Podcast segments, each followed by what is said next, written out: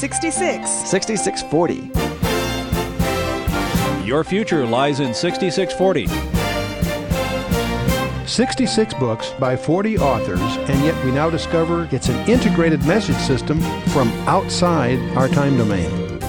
Welcome to 6640, the ministry outreach of Koinonia House and Koinonia Institute. Today's Bible teacher is Chuck Missler, connecting the Bible to your life and the world around you. In today's study, Chuck completes his teaching on the book of Jeremiah, chapters 40 through 44.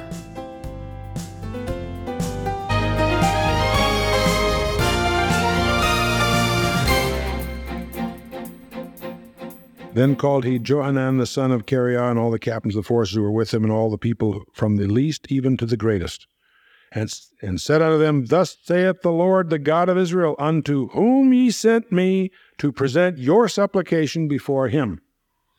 If ye will still abide in this land, then will I build you, and not pull you down, and I will plant you, and not pluck you up, for I repent of the evil that I have done unto you.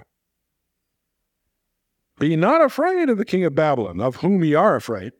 Be not afraid of him, saith the Lord, for I am with you to save you and to deliver you from his hand. Well, that's pretty neat. And I will show you mercies unto you. Excuse me, I will show mercies unto you, that he may have mercy upon you and cause you to return to your own land. But if ye say, we will not dwell in this land, neither obey the voice of the Lord your God, saying, No, but we will go into the land of Egypt, where we shall see no war, nor hear the sound of the trumpet, nor have hunger for bread, and there will we dwell. Now therefore, and now therefore, hear the word of the Lord, ye remnant of Judah. Thus saith the Lord of hosts, the, the God of Israel. If ye wholly set your faces to enter into Egypt and, and go to sojourn there, then it shall come to pass that the sword, which ye have feared, shall overtake you there in the land of Egypt, and the famine, of which ye were afraid, shall follow you close after you there in Egypt, and there ye shall die. It goes on, but let me catch up on a couple of ideas here. Interesting that in spite of all this, the Lord still sanctions them, despite all the ministry of the 40 years of Jeremiah, says, hey, if you will just you know, abide here, I'll protect you. That's neat. If you're following Jeremiah, that's that's quite a offer on the part of God, the Lord God of Israel. Now they're afraid. This this remnant group is afraid of the king of Babylon because they've been rabble rousers. They've bloodied the hillsides. Uh, they've created nothing but problems for the local, you know, and, and they're nervous. They're frightened. They're, they're afraid of Babylon. And their plan, as it turns out, has been all along to flee to Egypt. Babylon's traditional enemy. And they want so they want to. That was the whole problem under Zedekiah, etc. They kept making these, hoping to make alliances with Egypt that Pharaoh Hophra would somehow prevail. And Jeremiah says, "Hey, don't do it. They're not going to make it." And they wouldn't listen. And even now, they somehow have this notion that they want to head to Egypt. Now, get the picture. Their land is bloody, bodies everywhere, famine, pestilence, sword. Egypt's peaceful. Look what's going on there. It's quiet down there their land. Judah is the war torn uh, uh, battlefield. They've had enough of it. They want out of there. And they don't trust the Lord to stay there. They're going to go where the grass is greener, presumably. And the Lord says, uh, but He says, if you say you will, you will not dwell in this land, uh, by saying no, you're going to go to the land of Egypt, and you will see no. And there's always this, these three things. There's war, the sound of the trumpet, the hunger for bread. There's always war, famine, and pestilence. You'll see the three reoccur as a theme through the rest of this passage. And the Lord says, if you will only set your face to enter Egypt and, and go to sojourn there, then it'll come past the sword which ye have feared will overtake you, the famine which ye, uh, which ye afraid shall follow close after there, and there shall ye die. Pestilence. So shall it be with the men who set their faces to go to Egypt to sojourn there. Verse 17 They shall die by the sword, and by the famine, and by the pestilence, and none of them shall remain or escape from the evil that I will bring upon them. For thus saith the Lord of hosts, the God of Israel, As mine anger and my fury have been poured out forth upon the inhabitants of Jerusalem, so shall my fury be poured out, poured out upon you when ye shall enter into Egypt, and ye shall be an execration.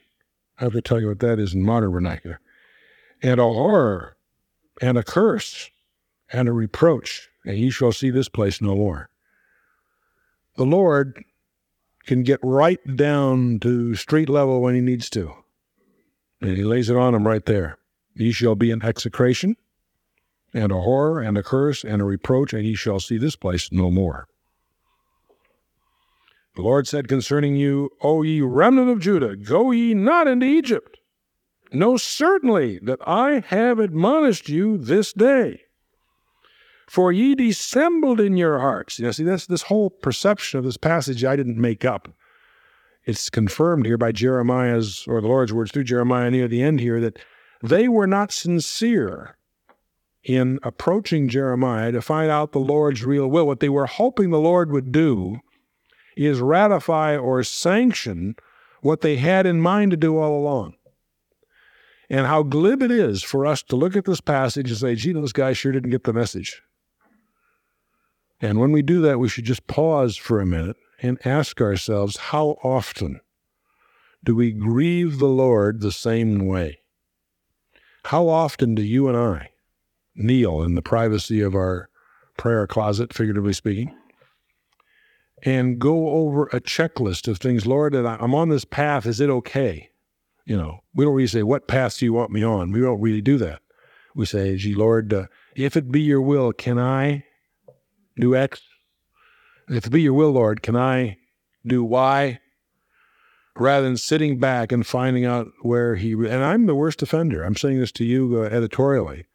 I'm a hard shot driving, um, high initiatives, uh, creative kind of character. I'm always charging off without any confidence or comfort that I'm reading the will of the Lord. That's the ma- one of my major problems is to stop, listen to what He has to say, not Lord, is it okay with your will? You know, if it be your will, let us, you know, get this done or that done. Uh, I'm guilty of that all the time. And how interesting it is as we see here how how the Lord is trying to say, well, you know, they they weren't saying, hey, what shall we do?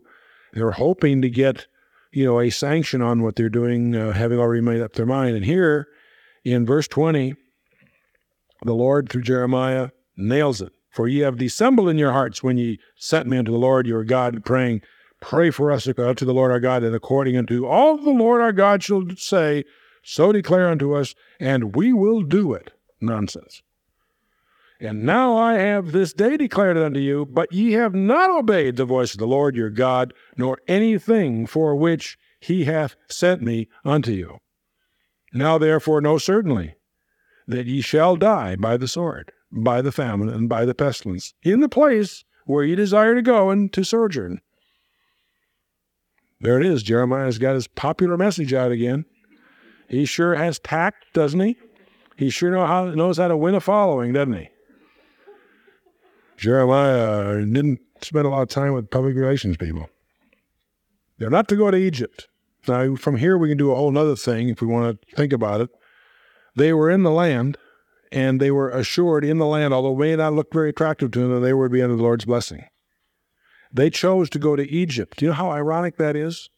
Generations before, the Lord went through a lot of trouble to get them out of Egypt, right? Right? I mean, he really, he really staged some pretty dramatic stuff and uh, got them out of there. And now they're going back. And the Lord's saying, uh, what was Egypt, by the way, modeled in? The world. How about you and I, gang? You're supposed to be in the world, not of it. Are we going back in the world? We all run that risk. I as much as anybody. Being in the world, and with all its pressures and enticements and traps. Are we going back into bondage, the bondage of the world, the land of bondage? Egypt's the land of bondage of the scripture. The world and its entanglements are our land of bondage if we're not careful. Freedom the freedom in Christ. I'm thinking of uh, 1 John 1 9.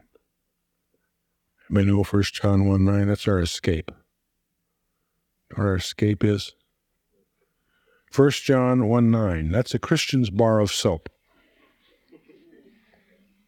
What you do when you go home tonight is label your soap dishes 1 John 1 9 when you're entangled in the world and you're in bondage, How do you scrub yourself clean of that? If we confess our sins, He is faithful. Not us, He is faithful and just to forgive us our sins and cleanse us from all unrighteousness. That's the Christian's bar of soap. I haven't gotten to it yet, but I'm, i think I'm going to go through our house and label the soap dishes. 1 John 1 9. And if that doesn't confuse our house guests, I don't know what will. Anyway, I'm sorry, I got off the track here. Chapter 43, verse 1 It came to pass that when Jeremiah had ceased speaking unto all the people, all the words of the Lord their God, for which the Lord their God hath sent him to them, even all these words, then spoke Azariah the son of a couple of other names I can't pronounce, and uh, Johanan the son of Kareah, and all the proud men saying unto Jeremiah, Thou speakest falsely. Oh, really? Seems to me Jeremiah's heard that before over the last 40 years. Thou speakest falsely. The Lord our God hath not sent thee to say, Go not into Egypt to sojourn there. I wonder how they know. I mean, they were pretty anxious for a channel of communication a little while ago. Now they seem to have a better one. Verse 3 But Baruch the son of Neriah sitteth thee against us to deliver us unto the hands of the Chaldeans, that they might put us to death and carry us away captives into Babylon. They're accusing him of treating him falsely. He's being managed by his secretary, his scribe his messenger. You know, Baruch was his, you know, his loyal, faithful supporter. Here is Jeremiah, who stood undaunted before the kings, a number of them, when they when he they were confronted with his unpopular messages, harassed Jeremiah to death, literally. And he didn't bend, did he? And they're accusing him of being managed by his secretary. Get serious, guys. That's utter. That's just rubbish. speaks for itself. Wisdom is justified of her children. That's what I said. And Florida said. Verse 4 So Johanan the son of and all the captains of the forces and all the people obeyed not the voice of the Lord to dwell in the land of Judah. And here comes the trouble then, right? So Johanan the son of and all the captains of the forces took all the remnant of Judah that were returned from all the nations where they had been driven to dwell in the land of Judah, even men and women and children, the king's daughters, and every person that Nebuzaradan, the captain of the guard, had left with Gedaliah, the son of Ahikam, and uh, son of Shaphan, and Jeremiah the prophet, Baruch, the son of Neriah. They took them. Now, see, Jeremiah appears to be somewhat of a prisoner of this band, and he is un he's re, he's unwillingly forced to go with them to Egypt. Strange irony. Here's the guy that preached pro Babylon, and now he is being taken to the land of the enemy of the Babylonians. Very ironic. Verse 7. So they came to the land of Egypt, and they obeyed not the voice of the Lord. Thus they came even to Tahpanhes. Now, Tahpanhes is uh, in the Greek place called Daphne, but it's uh, northeast Egypt, the northern border of Lower Egypt. It's about 20 miles from Pithom, which is incidentally in the land of Goshen, which is ironic because that's where they extricated themselves, or so the Lord extricated them some so long before. But Pithom is dedicated to a heathen goddess, and uh, uh, how ironic that they return there, the, the site of the former degradation of Israel. Uh, how ironic it is. And he's there apparently against his will, and we tie that from Jeremiah's own prophecies of chapter 32, 40, and some other things. Okay, verse 8. Then came the word of the Lord unto Jeremiah and Tahpanhes, saying, and by the way, there's some evidence that that was at the time because the house of Pharaoh is there, we find. Uh, that's very likely the, the capital at that time. Okay.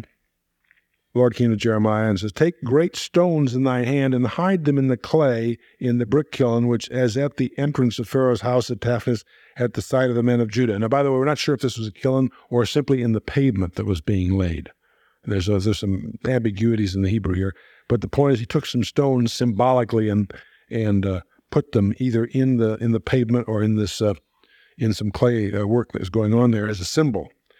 And he says, And say unto them, Thus saith the Lord of hosts, the God of Israel, Behold, I will send and take Nebuchadrezzar, the king of Babylon, my servant. There again is that strange title that God, uh, you know, puts on his name. And will set his throne, the Nebuchadnezzar's throne, upon these stones that I have hidden, and will and he will spread his royal pavilion or covering or or or uh, tapestry, you know, over this. In other words, it's going to be his very seat, a throne right here. And when he cometh, he shall smite the land of Egypt and deliver such as are here for death, uh, to death, and such as are for captivity, to captivity, and such as are for the sword, to the sword. Then I will kindle a fire in the houses of the God of Egypt, and they shall burn them and carry them away captives, and he shall array himself with the land of Egypt, as a shepherd putteth on his garment, and he shall go forth from there in peace. And he shall break also the images of Beth Shemesh, which is in the land of Egypt, and the houses that are the, of the gods of the Egyptians um, shall um, he burn with fire. Now, uh, uh, when he speaks of the images of Beth Shemesh, he's talking about the obelisks and so forth, and they indeed, uh, I think there's only one left there. But uh, um, chapter 44, verse 1. Uh, incidentally, uh, there's seven things that Jeremiah predicts here that Nebuchadnezzar is going to invade Egypt, that he's going to have victory over Egypt, uh, the place of his throne, the decorations of his throne, uh, the lives he would destroy, the temples he would demolish, and the gods that he'd take away captive. Just as an aside. Interesting number there, but okay, moving on. For, chapter 44, verse 1 the word came that came to Jeremiah concerning all the Jews who were to dwell in the land of Egypt, who dwell at Migdol and Daphnis and Memphis and in the country of the Pathros, saying, and these are just, uh, Migdol is the royal fortress, and Nophis, it is in some of your Bibles, is of course Memphis, the ancient capital of Upper Egypt. And what this does imply is that the colonization has really spread over a large area. This isn't a little rabble rousing group in one city. This thing is spread over a lot of part of the country. Verse 2 Thus saith the Lord of hosts, the God of Israel, Ye have seen all the evil that I have brought upon Jerusalem and all, all the cities of Judah, and behold, this day they are a desolation, and no man dwelleth in them, because of their wickedness which they have committed to provoke me to anger, in that they went to burn incense and to serve other gods whom they knew not, neither they, ye, or your fathers. Howbeit, I send unto you all my servants, the prophets, rising early, and sending them, saying, Oh, do not this abominable thing that I hate. But they hearken not, nor incline their ear to turn from their wickedness, to burn no incense unto other gods. Wherefore, my fury and mine anger were poured forth and, and were kindled in the cities of Judah and the streets of Jerusalem, and they were wasted and desolate as at this day. Get the message, guys? You thought you could run away, huh? Verse 7 Wherefore now, thus saith the Lord, the God of hosts, the God of Israel, why commit ye this great evil against your souls? To cut off from you man and woman, child and suckling, out of Judah, to leave you none to remain? In that ye provoke me to into wrath with the works of your hands, burning incense to other gods in the land of Egypt, where ye are gone to dwell, that ye might cut yourselves off, that ye might have that ye might be a curse and a reproach among all nations of the earth. Have you forgotten the wickedness of your fathers and the wickedness of the kings of Judah and the wickedness of your wives and your wickedness and the, your wickedness, I should say, and the wickedness of your wives and which they have committed in the land of Judah and in the streets of Jerusalem? They are not humbled even unto this day, neither have they feared nor walked in my law nor in my statutes that I have set before you and before your fathers. Therefore, thus saith the Lord of hosts, the God of Israel Behold, I will set my face against you for evil and to cut off all Judah.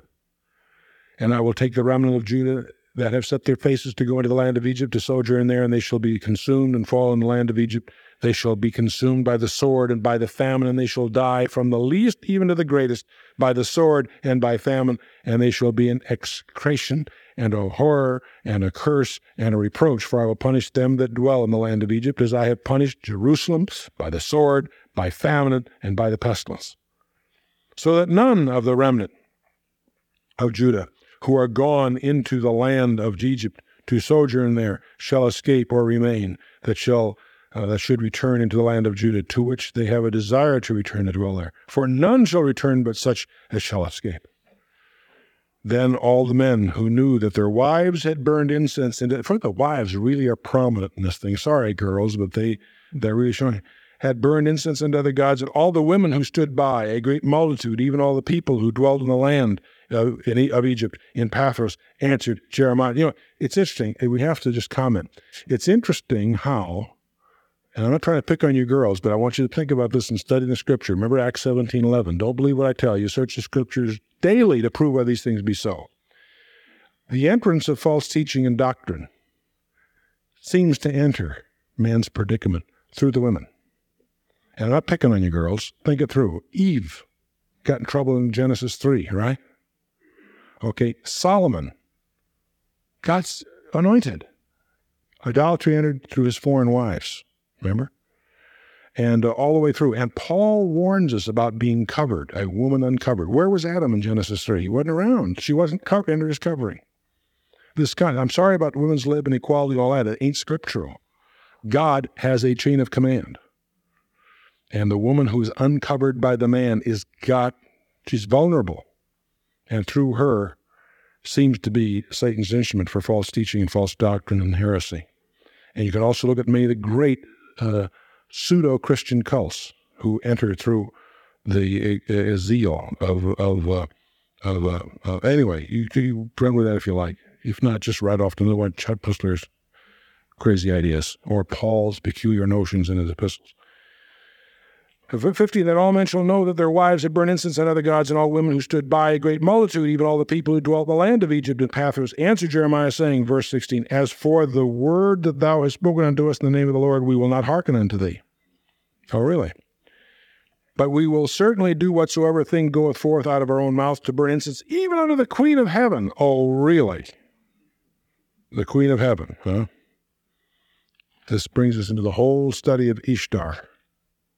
Ashtoreth, Astarte, Artemis, Diana, depending on what you're talking, Hebrew, Greek, or Latin, or whatever. Anyway, to pour out drink offerings unto her, for we have done as we of our fathers and our kings and our princes in the cities of Judah and the streets of Jerusalem, for they had plenty of food, uh, were well, and saw no evil. But since we ceased to burn incense to the Queen of Heaven and to pour out drink offerings unto her, we have lacked all things and have been consumed by the sword, by famine they have they've got a misguided idea. They point back to some times where they did that and things seemed to be okay. So they're saying, gee, as long as we were worshiping idols, everything was fine. They got it backwards. It was because they were worshiping idols that God brought the judgments on.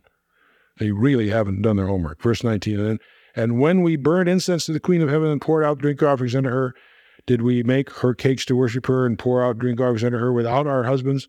Then Jeremiah said unto all the people, to all, to men and to the women and to all the people who had given him that answer, saying, The incense that ye burned in the cities of Judah and in the streets of Jerusalem, ye and your fathers and your kings and your princes and the people of the land, did not the Lord remember them? And it came and came it not into his mind, so that the Lord could no longer bear because of the evil of your doings and because of the abominations which ye have committed. Therefore is your land a desolation and a horror and a curse without inhabitant at this day. That's why God judged Judah, and that's why God will judge America. Look around this country and see if it honors God. Verse 23 Because ye have burned incense, and because ye have sinned against the Lord, and have not obeyed the voice of the Lord, nor walked in his law, nor in his statutes, or in his testimonies, therefore this evil has happened unto you as at, this day. Moreover, Jeremiah said unto all the people and to all the women, Hear the word of the Lord, all, all Judah who are in the land of Egypt. Thus saith the Lord of hosts, the God of Israel, saying, Ye and your wives have both spoken with your mouths and fulfilled with your hands, saying, We will surely perform our vows that we have vowed to burn incense to the Queen of Heaven and to pour out drink offerings unto her. Ye will surely accomplish your vows and surely perform your vows. Therefore, hear ye the word of the Lord, all Judah that dwell in the land of Egypt. Behold, I have sworn by my great name, saith the Lord. Now, when the Lord starts talking that way, you get the impression he's serious. Huh? I have sworn by my great name, saith the Lord, that my name shall no more be named in the mouth of any man in Judah in all the land of Egypt, saying, The Lord God liveth. Behold, I will watch over them for evil and not for good, and all the men of Judah who are in the land of Egypt shall be consumed by the sword and by famine, until there be an end of them. Yet a small number that escape uh, uh, escape the sword shall return out of the land of Egypt into the land of Judah, and all the remnant of Judah who are gone into the land of Egypt to sojourn there shall know whose word shall stand, mine or theirs. And this shall be a sign unto you, saith the Lord, that I will punish you in this place, that ye may know that my word shall surely stand against you for evil. For thus saith the Lord, Behold, I will give Pharaoh Hophra, king of Egypt, the uh, into the hand of his enemies and into the hand of them that seek his life, as I gave Zedekiah the king of Judah into the hand of Nebuchadnezzar the king of Babylon, his enemy, who sought his life. So it's chapter 44. Lord doesn't mess around, He's serious. He will have His name honored. And when the nation turns against them, He judges. Let's stand for a closing word of prayer. The Queen of Heaven is a whole other study. It's a side study of this. Ishtar is the name in the Akkadian language. Ashtoreth is the name in the Hebrew. It also has astrological overtones, but it's basically the god of fertility and the god of war tied together. Astarte is the Greek equivalent. Artemis shows up in the New Testament, particularly Acts 19. And Diana shows up, but that's the Latin. But it's all the same concept, not far far different than the the uh, uh, worship today of uh, the, the so-called world of glamour and what have you. Uh, the whole it's interesting how the whole concept of the occult is always tied up with sex. It's interesting how Satan doesn't lose; he uses all his tricks. Tough world out there. Only supernaturally can we survive it. But the Holy Spirit tells us, "Greater is He that is in you than he that is in the world." Let's bow our hearts for a word of prayer. You've been listening to 6640, the ministry outreach of Koinonia House and Koinonia Institute. Today's Bible teacher was Chuck Missler, teaching through the book of Jeremiah. Download the new K House TV app to access an ever growing collection of free resources. Visit the Apple or Android App Store and search K House TV on your Roku or Fire TV streaming device. Thank you for listening to 6640 and for your continued prayerful support of this ministry. Until next time, as we continue this series, may God bless you with the knowledge of His Son, Jesus Christ, as you study His Word.